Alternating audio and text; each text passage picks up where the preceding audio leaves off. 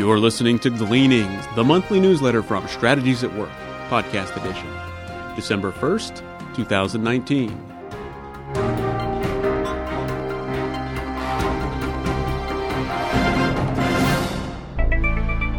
Today's episode is titled For Such a Time as This.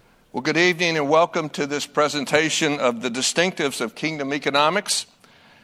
And I've divided this teaching up into two sessions. One is the context of kingdom economics, and the second is the contrast of kingdom economics. And these are not obviously uh, exhaustive discussions, these are just some introductory discussions to this topic to try to challenge you about how to think kingdom. So, one of the ways to kind of help you think about this is to think about the context that we live in today. So, here's a little simple cartoon. This is Lucy and Charlie Brown having a conversation. So, Lucy says, Tell me something, Charlie Brown. Are there more bad people in the world or are there more good people? Charlie Brown says, Well, who's to say? Who's to say who's bad and who's, or who's to say who's good? And Lucy has a profound answer. She says, I will. So this just illustrates that there's always a context in which things happen. And the context in which we live in today is largely humanistic. It's very much like Lucy. We want to define reality. We want to define right and wrong, good and evil. We want to define the societal norms. We want to define everything. We, being humans, independent of God. This is called humanism. Now, humanism is not new, it's been around a long time. In fact, in Scripture, we have a great expression here in Judges 21 25, a great expression of humanism. In those days, it said, everyone did what was right in his own eyes or in her own eyes. This is what humanism fundamentally is. Humanism began in the, in the fall, in the garden. When Adam and Eve sinned, they were trying to live independent of God. They disconnected from the Father, which is why every one of us who are their ancestors were born as orphans. We're born in a state of orphanity. When we come to Christ, we are adopted into the family of God, but we don't know how to live as adopted. So the process of growing up in Christ is learning how to live as a son or a daughter in the kingdom. So fundamentally, orphanity is our enemy. It's always going to be our enemy. It's going to be a challenge to overcome the traits of orphanity. But we need to know that is the base nature of fallen humanity. Now, in the last about five or six hundred years, humanism has really gotten a boost. I say that in the sense that it's become more pervasive. It's always been around. Uh, the Greeks certainly uh, embraced humanism some 2,500 years ago. But about 600 years ago, something happened in Christianity that really gave humanism a new, new lease on life. It became to really much more energy, much more focus, much more uh, attention of humanity. And that was what we call nominalism. Nominalism is uh, basically a view of reality that questions whether or not God is real. It's the opposite of nominalism is realism. Nominalism means in name only. Realism means it's actual, it's real.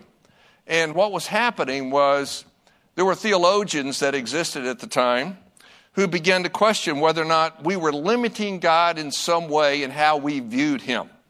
To think that God maybe only created a physical universe was somehow limiting.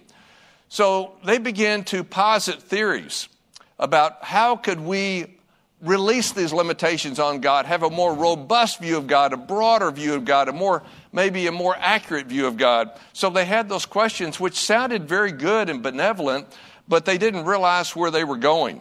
Where it led them was basically they began to question everything. And when you start questioning whether or not existence is real or it's just some figment in God's imagination, it's just some idea that the divine being had. You begin to introduce those kinds of ideas and you deny the reality. You open the door now for all kinds of doubts and skepticism. And when you do, you elevate man. You naturally elevate man because man is making judgments about reality that God alone can make. So it was that elevation of man that re energized humanism and enabled humanism to really make a, I guess, its strongest bid in history to be acceptable. And now humanism is very acceptable. Humanism is the prominent worldview of the world. Virtually everybody in the world is a humanist. That is, they think that they have the right to define good and evil. They think they have a right to decide what they want to do and what they don't want to do. You may have heard the term volunteerism. Volunteerism means that we serve in, for example, a Christian community on a voluntary basis. This is a product of humanism. You see, prior to humanism really being exalted and humanism being spread and becoming common, there was no such thing as volunteerism. The Christian community viewed that whatever community I'm in, I'm part of that Christian community. I don't have the right to leave. I don't have the right to do something else. I am in that community. So Volunteerism is a symptom of that. Another symptom of humanism in our culture today is all the focus on individual rights. You know, I have these rights. The demand to think that I can make my own choices. The demand to think I can redefine reality. And we're redefining reality left and right. And one of the ways it's happening is our social norms now. And it showed up this weekend. I read an article about a pastor who had had a moral failure about five years ago, and he's now claiming he's been restored. And in this article, he was talking about his past sins and he was defending himself, which is a big clue that he really hasn't been restored. And what he said was this now, this is a pastor. This is a pastor of a conservative denomination.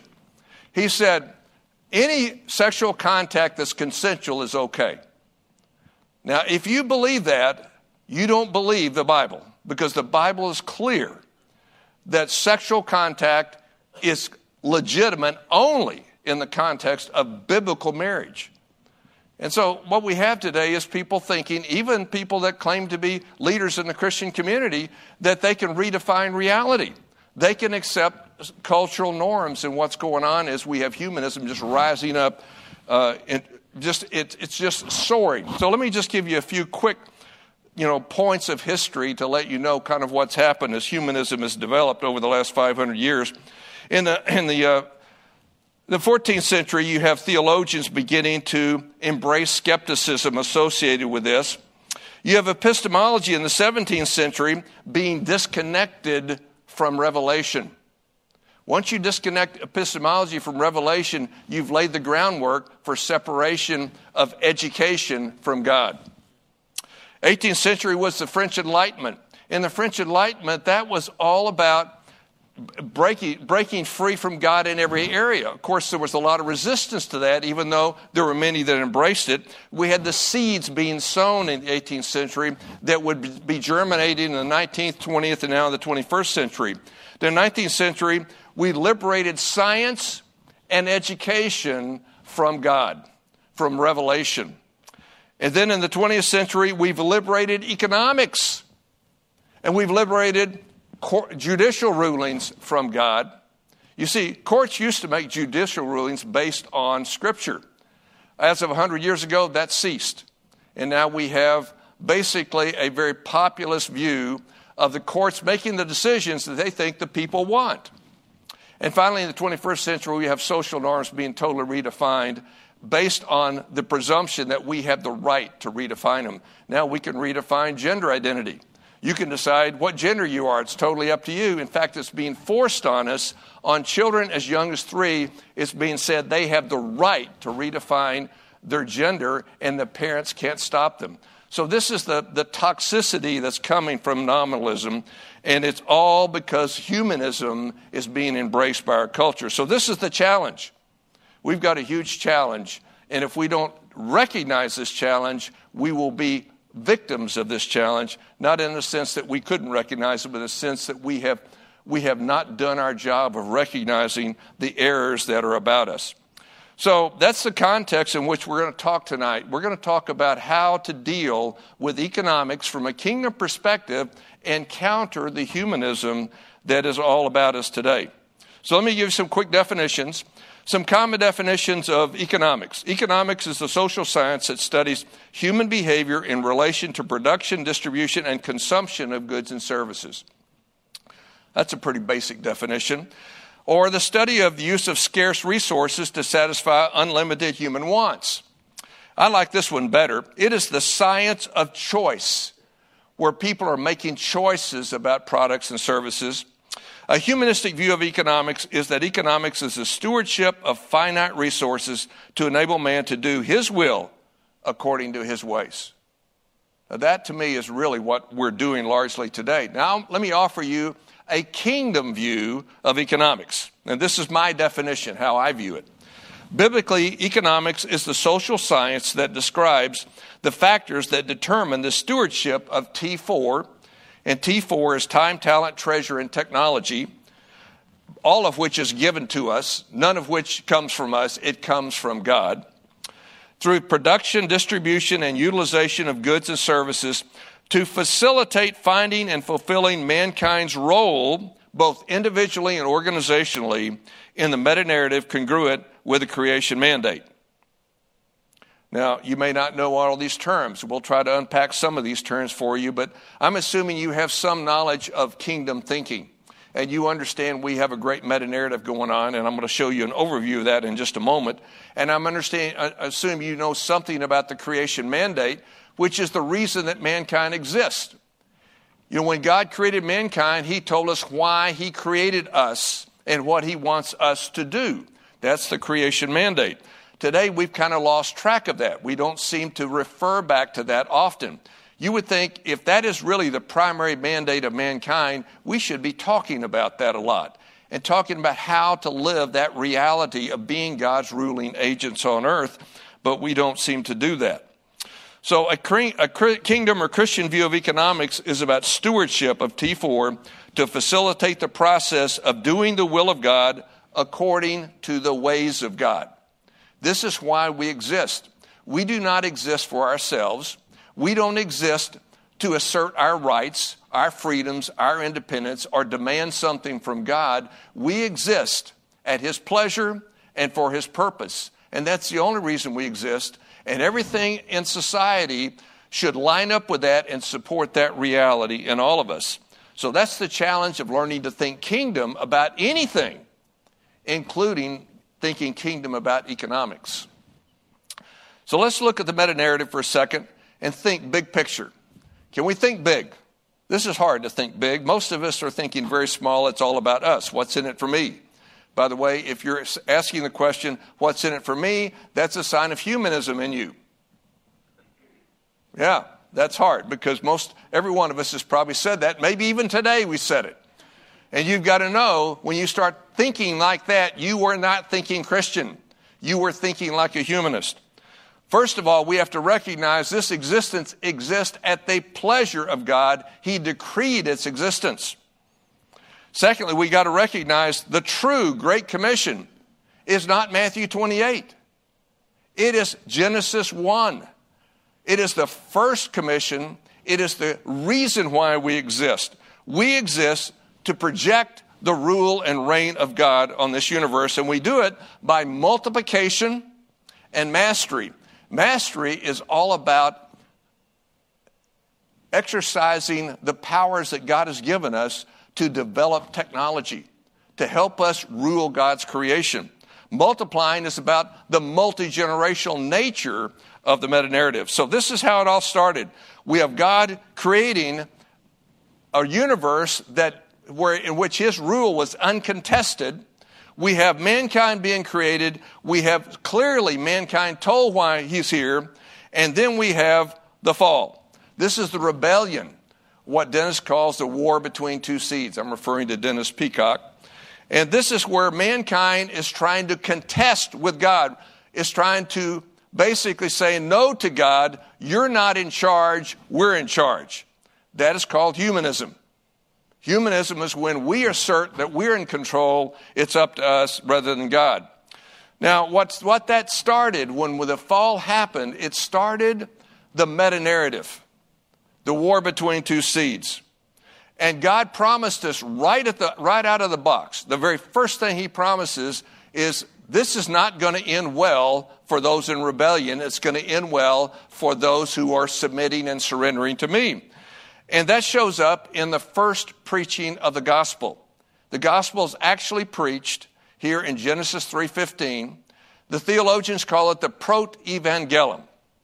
Prot means first, evangelium means gospel. It's the first preaching of the gospel. It says this, I will put enmity between you and the woman, and between your seed and her seed, and he shall bruise your head, and you shall bruise his heel. Now, this is God speaking to the serpent. So the enmity is between the seed of the serpent and the seed of the woman. Well, the seed of the serpent refers to the kingdom of darkness, the seed of the woman refers to Christ and this kingdom of light. And so this is framing history right here. And it says that the kingdom of darkness will have some victories but they will not win ultimately. Ultimately, the winner will be the seed of the woman who will crush the head of the seed of the serpent. So that's prophetically predicting what history is going to be. Everything that's unfolding now falls into this prophetic picture of the meta narrative. So after the fall, mankind is still charged to be God's ruling agents in the war between two seeds. That's an important point to realize because many people think once man fell, the only thing that counts is getting saved. And that's commonly what I hear from my Bible students. When I ask him, What's the purpose of mankind? Well, it's to help other people go to heaven. That's the common answer. I think that's probably not a very good answer. I think a better answer is to realize we're still here to be God's ruling agents. When we come to Christ, we have a role to play in the meta narrative to project the rule and reign of Christ. This is what Ephesians 2 8 through 10 says. Listen very carefully. By grace you've been saved through faith, and that not of yourself. It is a gift of God, not a work, so no one can boast. You see, faith is not a work, faith is a gift. Four, verse 10, the next verse. We are created in Christ Jesus to do a work assignment. I'm paraphrasing a little bit. To do a work assignment that God has ordained for us to do in the meta narrative. He's planned it and prepared it for us to do. We have been brought to Christ for such a time as this to play a role that God wants us to play at this time in history, in this generation, with the backdrop of the meta narrative in play. And we have to begin to think at that level. If we think coming to Christ is all about getting a ticket to heaven, to be sure we have our fire insurance policy, to be sure we don't spend eternal life in, in hell, we are not getting the message. We don't understand what Paul is communicating to us, and we have missed the reality that we are here first and foremost as God's ruling agents. The Old Testament reveals to us that we cannot can never, in and of ourselves, be God's ruling agents without divine empowerment. That's the critical thing.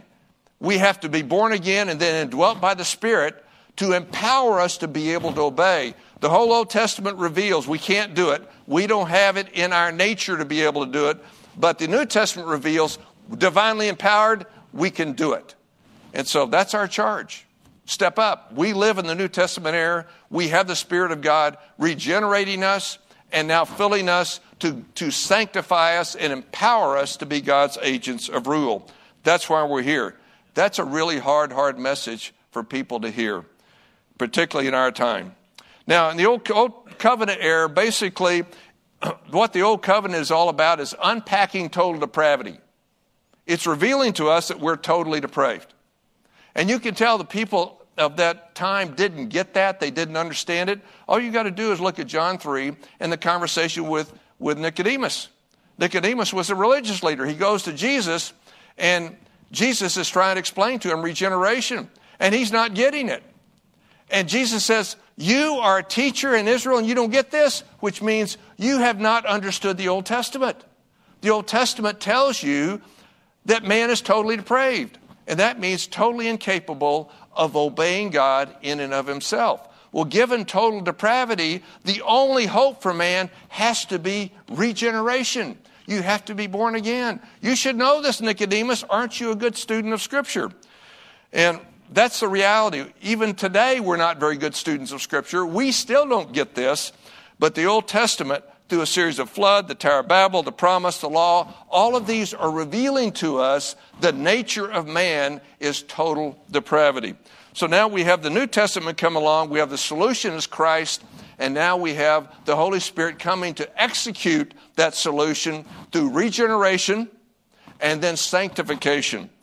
And so this is what this era is about. And God is building his people, his ecclesia, his people who are called out to rule. The term ecclesia means called out to rule. That's the implication. It's not a, uh, not a religious term, it's a political term. Ek means out of, and call is, means called. So it's called out, and the implication is we're called out to rule. So we have the opportunity to enjoy being part of the body of Christ and being part of God's solution as part of His meta narrative, and each of us has a role. Everyone has a role. The question is can you see it? Can you get that? In the end, Christ is coming, the second advent. There's going to be a millennium of some sort. There's debate about whether that's literal or figurative, exactly what that's going to be. We have the final judgment, and then we have a new creation, and now we have the restoration of the uncontested rule of God. So, this is the big story of history. Everything fits into this story, every person fits into the story. So, when you're talking about economics, you're talking about tools that help you do what you're called to do in this story. Now, let, us take a quick look at what happens with economics before and after the fall. Before the fall, the economic system was very simple. What you have is you have a garden. And all you have to do is grow your family and you have to expand the garden. It's very simple. You have everyone who is self governed under God. There's no sin. No one is doing anything wrong. It's hard for us to imagine that. But that's a wonderful environment. And you just grow and educate families, and you don't need you don't need civil government. Unless guess what? You don't need the ecclesia. Because the ecclesia is all about dealing with sin and helping people deal with sin. So it's very simple.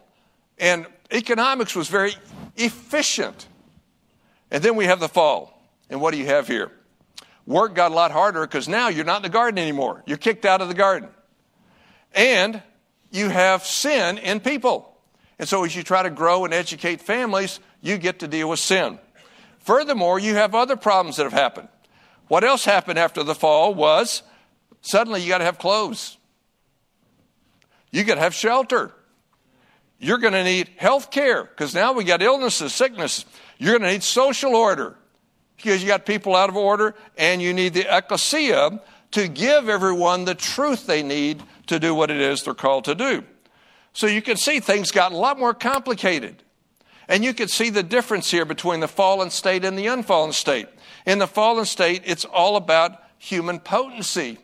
In the, in the unfallen state, it's God's power, divine potency. In the un, unfallen state, we have homo mensura, which is the word man the measure. This is a Latin term. I'm using the Latin phrases here that would be well known to the theologians. So homo mensura means man the measure, which is man is trying to be the measure of everything. We define everything.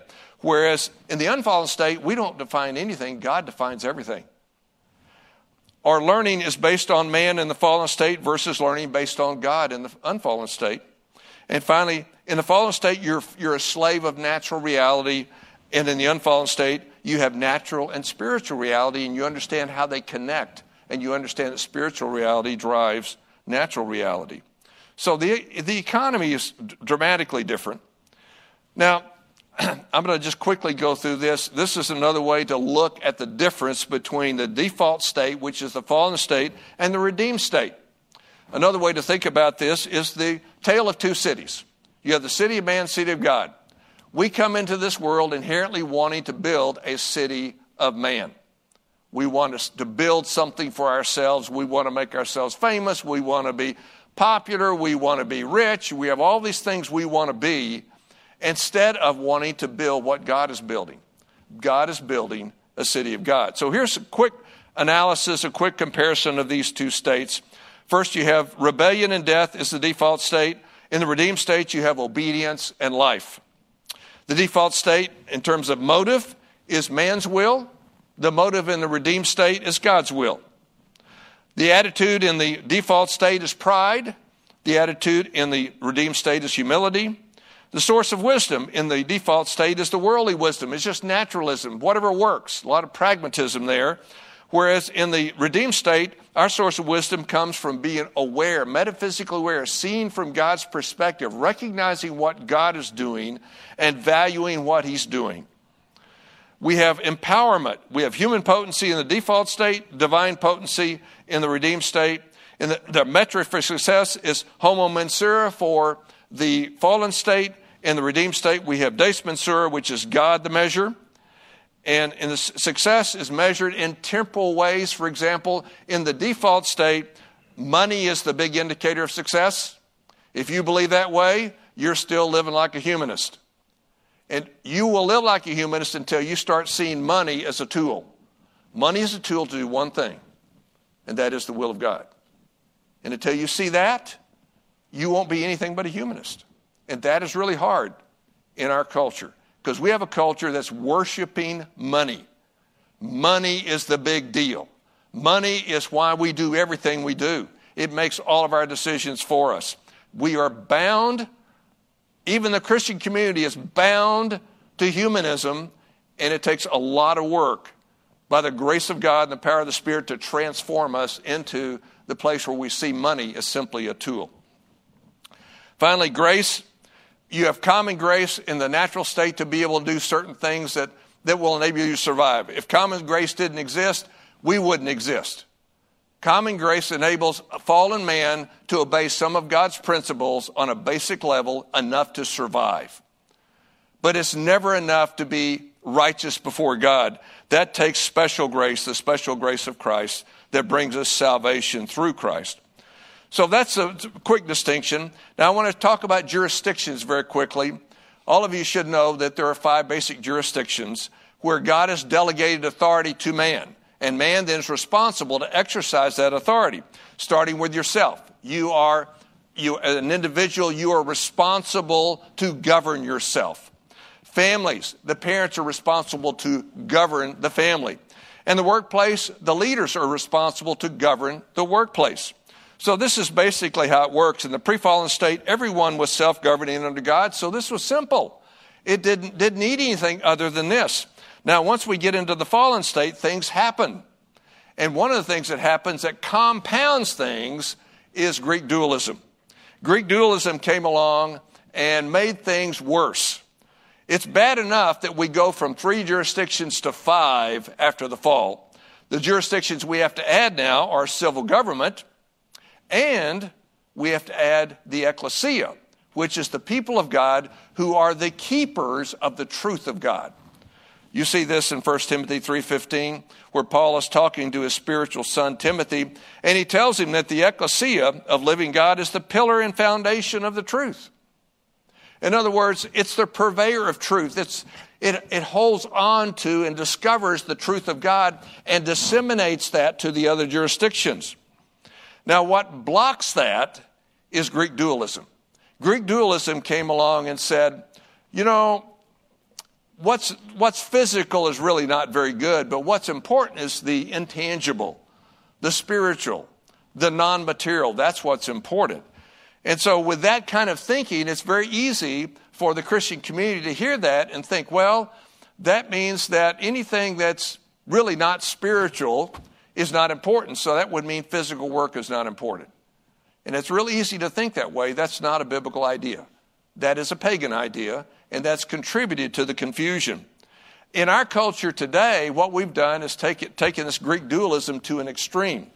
We have the, the atheists, the agnostics, the humanists of today are trying to tell you that the truth of Christ, that the ecclesia should be disseminating has no place in our culture. We're trying to separate our culture totally from the truth of Christ, which means the church, the ecclesia, is being robbed increasingly of that ability. We should be able to project the truth into all the jurisdictions, which would then guide the jurisdictions to function properly.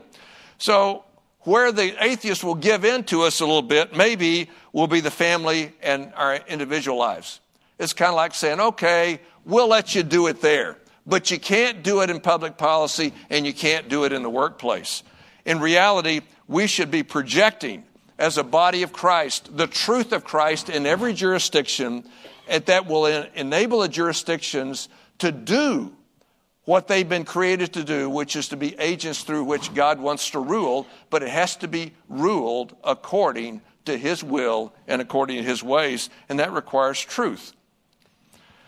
Now, so let's just talk real quickly about truth. I'm sure that most of you know the scriptures are our ultimate source of truth, but it's not the only source of truth.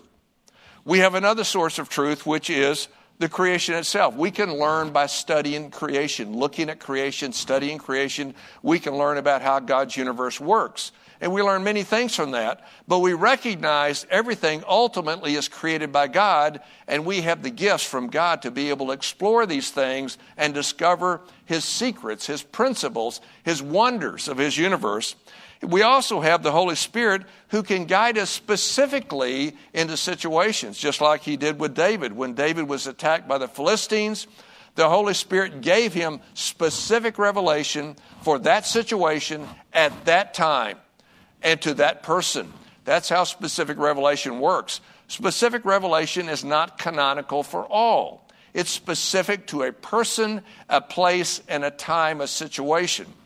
So that's, that's a very unique thing, which shows the personal nature of God. He cares for us and will give us specific guidance as we seek Him. So, this is the sources of revelation. This is the truth, how the truth that the Holy Spirit gives the church to be able to husband and steward should be projecting this now into all the jurisdictions. So, let's just see for real quickly how this plays out. There are only four options, really, we have when we consider the whole idea of will and ways. There's the will and way of man, and there's the will and way of God. There's the will and way of man, and the, will, uh, uh, the ways of man, and the ways of God. So we have four quadrants in this box that reveal to us how God's universe works. When we come into this universe, our agenda as that young baby is our will according to our ways. But very quickly we discovered that doesn't work. That's not truth. You see, only what works in God's universe ultimately is truth. The church should be the purveyor of truth. We should be gathering truth, understanding it, disseminating it, applying it, teaching it into all the jurisdictions. And if you don't do that, you will never function well in your jurisdiction, no matter what it may be. So the will and ways of man is our default state.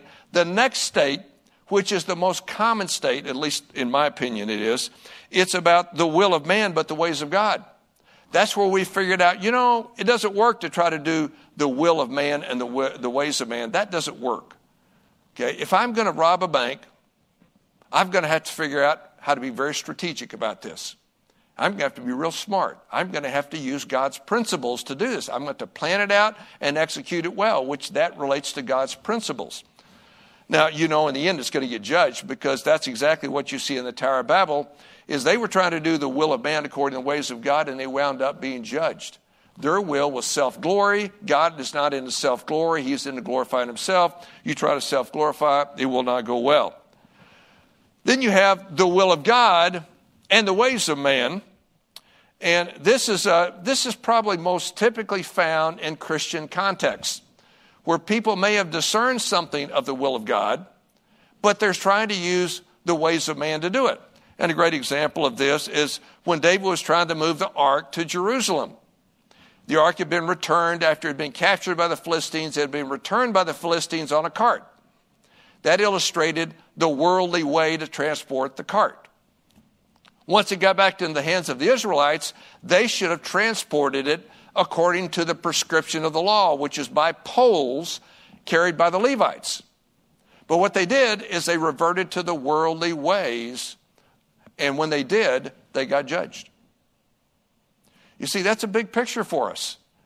You know, The world can get away with some things because God doesn't hold them to a high standard of accountability that He holds us. You got to pay attention to that. Whatever level of revelation you have becomes your level of accountability. Philistines didn't have the revelation, but the Jewish people did. And they violated it and they got judged. So that's when you try to do the will of man, will of God according to the ways of man, we ends up in judgment. So all three of these wind up in judgment. The only one that doesn't wind up in judgment is the will of God done according to the ways of God. That's the challenge of learning to live righteously before God. That's the challenge of living in the truth, living jurisdictionally in truth, living as a redeemed person, not in the, the traits of the fallen state. So that's a challenge for all of us. Now, I want to just give you a, a little template here, kind of a, a, model to help you think about how to discern truth. It doesn't matter what you're doing, whether you're doing economics or you're doing uh, public policy, you're doing uh, education, you're raising children, you're managing an organization. It doesn't matter what you're doing, you've got to guide people into truth. Truth is the only thing that works. We see, we're in God's universe, He made the rules. The only thing that will work long term and truly lead to success are His rules. How do we discern His rules? Well, here's, here's an example of how you can discern the rules of God. So, this is uh, what I call an alignment process. It's four steps. First, you have to see reality correctly. Second, you have to understand reality correctly. Third, you have to draw the right conclusions. And fourth, you have to make the right choices. Now, there are several texts we could go to to illustrate that. I'm just going to illustrate it from 1 Samuel chapter 3. So let me just real quickly read you some of this text. The boy Samuel served the Lord in Eli's presence. He was a servant in the, the tabernacle. He served Eli the priest. He was probably 12 years old. In those days, the word of the Lord was rare and prophetic visions were not widespread. Sometimes I feel like that describes our days. And one day, Eli, whose eyesight was failing, was lying in his usual place before the lamp of God had gone out. Samuel was lying down in the temple of the Lord where the ark of God was located. Then the Lord called Samuel and he answered, Here am I. He ran to Eli and said, Here I am. You called me. I didn't call, Eli replied. Go back and lie down. So he went and lay down. Once again, the Lord called Samuel. Samuel got up and went to Eli and said, Here I am. You called me. He said, I didn't call you, my son. He replied, Go back and lie down. Now, Samuel did not yet know the Lord. You hear that? He is serving in the tabernacle. He did not know the Lord. So he went back, and this time, the Lord calls again. The third time. He got up, went to Eli, and said, Here I am. You called me. Then Eli understood that the Lord was calling the boy. He told him, Go and lie down. If he calls you, speak. Say, Speak, Lord, for your servant is listening. So Samuel went and lay down in his place, and the Lord came and stood there and called as before. So what you see here is you see an example of this four step process of discerning truth and aligning with truth. So, first, what you see is Samuel doesn't really know that Lord even exists. He didn't know the Lord. He's just going through rituals. So, first, you got to know the Lord exists. So once you know the Lord exists, okay, I see reality. We have a we have a spiritual being called God that who really does exist. Now we need to understand reality. He's a personal God. And he speaks. So now, okay, I understand that. So what conclusion can I draw? Well, maybe this God is personal enough and he will speak to me. So what's the choice? If he speaks to you, take the role of a servant and say, Speak, Lord, your servant listens. So Eli walked him through this process, which illustrates the role that fathers play. Everyone needs fathers to guide them into alignment with the truth. If you try to guide yourself into alignment with truth, you will just be you'll be like Samuel and you'll just be confused. Because you won't be able to see reality correctly. You won't be able to understand it. You won't be able to draw the right conclusions. You won't make the right choices. This requires fathers in our lives. And remember, the basic definition of orphanity is being disconnected from the father. That's our basic state. We want that. That is, we are drawn to that. That feels good to us. And we have to know that is not where we want to be. We want to get under fathers who can guide us into alignment with God. They guide us into truth. So that is the key for moving forward and walking with God well in His universe. Now, I want to conclude this first session here taking you through um, an example, a marketplace example um, of how kingdom order was affected through ruling. You see, remember, our role here is largely to rule. And you might say, well, what's that got to do with bringing people to Christ? Well, you're going to see in this text exactly how this happens. And it happens very different from what we normally think. Most of us think we have to go on all these mission trips and we go on these, uh, go do street evangelism and, you know, all this kind of thing. That's, these are the common ways we do it. You're going to see a different way here. And I'm going to suggest a more biblical, godly way to think about evangelism and about kingdom order. So this is Acts 6, 1 through 7. Let me read it for you, and then we're going to draw some conclusions from this text. Now, in those days when the disciples were increasing in number, so this is, this is the time when the only ecclesia, you know, that is the Greek word that we translate church. And I, think you realize I'm trying to avoid the use of, use of the word church. I'm doing that intentionally because of my little crusade of trying to say, let's think more biblically. You know, the word church comes from an old English term that re- refers to a building. And that's how we mostly think about church as a building. So uh, I try to do things differently. So I'm going to call it ecclesia. And you know what I'm talking about? I'm talking about the, the Greek word that's translated church. So going back to that term and what that term meant. So in those days, you have one ecclesia in Jerusalem, and the disciples were increasing in number. Please notice it's not the converts. It's the disciples. The followers of Jesus are increasing in number. A complaint by the Hellenists rose. Now, the Hellenists are Jews who live in Greece, and the reason they live in Greece is because of the dispersion. The dispersion was ha- happened in the Old Testament era, and it should remind them of total depravity. That's what it should remind them of, but they may not recognize that because the dispersion was God's judgment for Israel's sin.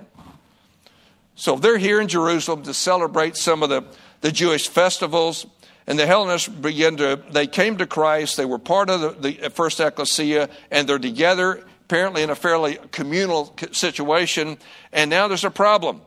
The complaint arose against the Hebrews because the widows were being neglected in the daily diaconia. I'm going to use another Greek word. Is that okay? Can you be okay with that? Hopefully you can be. Diaconia is commonly translated ministry in English. But the word ministry, again, has a lot of baggage with it, so I'm trying to use a different term so I can get to define the term. Diaconia means to execute the commands of Christ. That's what it literally means. So we have this daily diaconia that they're being neglected in. Now, it may not be clear to you exactly what he's talking about, but he's going to clarify in the next sentence. He says, And the twelve summoned the full number of the disciples and said, It is not right or pleasing. This is not really a moral term, it's really more pleasing, that we should give up, that is, leave our calling of preaching the Word of God to serve tables. You see, what we have here is two different diaconias. There's a diaconia of serving tables and a diaconia of, of teaching the Word. Two, dia, two different diaconias, but both of them are diaconias. Now, hopefully, you recognize that's important. I'm trying to get you to see that as important. Therefore, brothers, pick out from among you seven men of good repute, full of the Spirit and wisdom, whom we will appoint to this duty. Now, those of you who have been through my teaching on, on strategic life alignment should recognize immediately the C4 principle. What the apostles did was gave the Christian community a principle. We're going to ha- give you a principle. This is what you do, and we're going to appoint these people to do to fix this problem. This is a marketplace problem. Food distribution is a marketplace problem. It is a diaconia that's not being handled right. To, we're going to tell you how to fix it. In other words, we're going to tell you how to bring kingdom order here to something that's out of order. So the first thing you do is pick out, which that's the role of callers. Callers say, I'm calling you, and you call them based on their character and capability. So you see, you have men of good repute and full of the Spirit, so you'd think that probably pretty good character. And then you have wisdom. Wisdom is the skill to do something. So that's capability. So we have calling, character, capability, and now we have commissioning. You know, I call you to go do that. And that's what commissioning agents do. They point the way. They have the authority to summon you and appoint you to a task. So that's what the, the, the apostles told the people to do. Now, the commissioning is going to be done by the apostles. So the people found, identified these seven men, and the apostles made it clear we're not going to abandon our diaconia to fix the problem. We're going to find who God has assigned to fix the problem. Isn't that nice that God works that way? He works by assignment. They said, We will divert ourselves to prayer and to the diaconia of the word. That was their assignment. And what they said pleased the whole gathering, and they chose, they chose these seven men, Stephen being the prominent one. Who would be the first martyr, by the way? You do understand the first martyr was a marketplace guy? Did you know that? You didn't know that. Okay. Now you know that. All right, so anyway, they brought these men to them. Verse 6 They set them before the apostles, they, they prayed and laid their hands on them, and the word of God continued to increase. And the number of the disciples multiplied greatly in Jerusalem, and a great many of the priests made professions of faith. Hopefully, you see that's not what it said. That's how we think. No, they became obedient to the faith. You see, that's what a real Christian is, is obedient to the faith. And so now let's just draw some quick conclusions from this. First of all, kingdom work is bringing order out of chaos. That's the essence of kingdom work. You see that in creation. That's what God did in the creation. The six days He's bringing order out of chaos. That's the fundamental nature of kingdom work. C4 is a tool of kingdom order. C4 is the C4 principle. I'm going to talk more about that in the next session so you can see how to, that, that ties into what we're talking about tonight. Authority is delegated. You see, the people didn't have the authority to select those men, the apostles delegated them the authority. There is no self commissioning, which sadly, that's a very common thing to do. People think they can self define. That's humanism in us again. They, they think they can figure out what they're called to do and they can just go do it. I'm sorry, that isn't the way God works. God works through authority, which is why you need father figures in your life who can say, hey, you go do that. And when you have that happening to you, you have a lot more confidence that you're probably discerning the will of God. Then you have diaconia is in is to all valid or all listed vocations. Serving the purpose of God, no matter what you're called to do, is a valid way. We have workplace ordination. You see what they did? They prayed and lay hands over these men to the, the diaconia of food distribution. We don't, that's again, that violates what we think today. We don't think that way. Maybe because we're a little bit humanistic. Could be open to that. Maybe we haven't quite gotten refined enough. Oh, and here's the big part. Now, you notice at the beginning, verse 1, it said they were increasing in number. But now you look at the end, verse 7, it said they continued to increase, and the number of the disciples multiplied greatly. Multiplied. Not increasing, multiplied greatly. So you have ruling well. And that's what they did. They started ruling well by bringing order out of chaos here. And as they did, it, growth happens, evangelism happens. Because now you have some of the most difficult people to bring to Christ become obedient to the faith. The priest. Whoa. That is amazing. And here's the big ringer because today we're all about influence. That's the big deal in the body of Christ. That's the popular message. If you go back and realize we're not really here to influence, we're here to rule. But when you do rule well, you will influence. You see, these, these marketplace people had no authority over those priests. The only way those priests could be drawn to Christ is they saw thing, kingdom order happening. They saw the function of the body of Christ as it should be. And that's what the Holy Spirit used to draw them to Himself. This is what I think evangelism should look like. And until we start functioning like this in all areas of life, I think we'll continue to see a fairly weak evangelistic effort worldwide.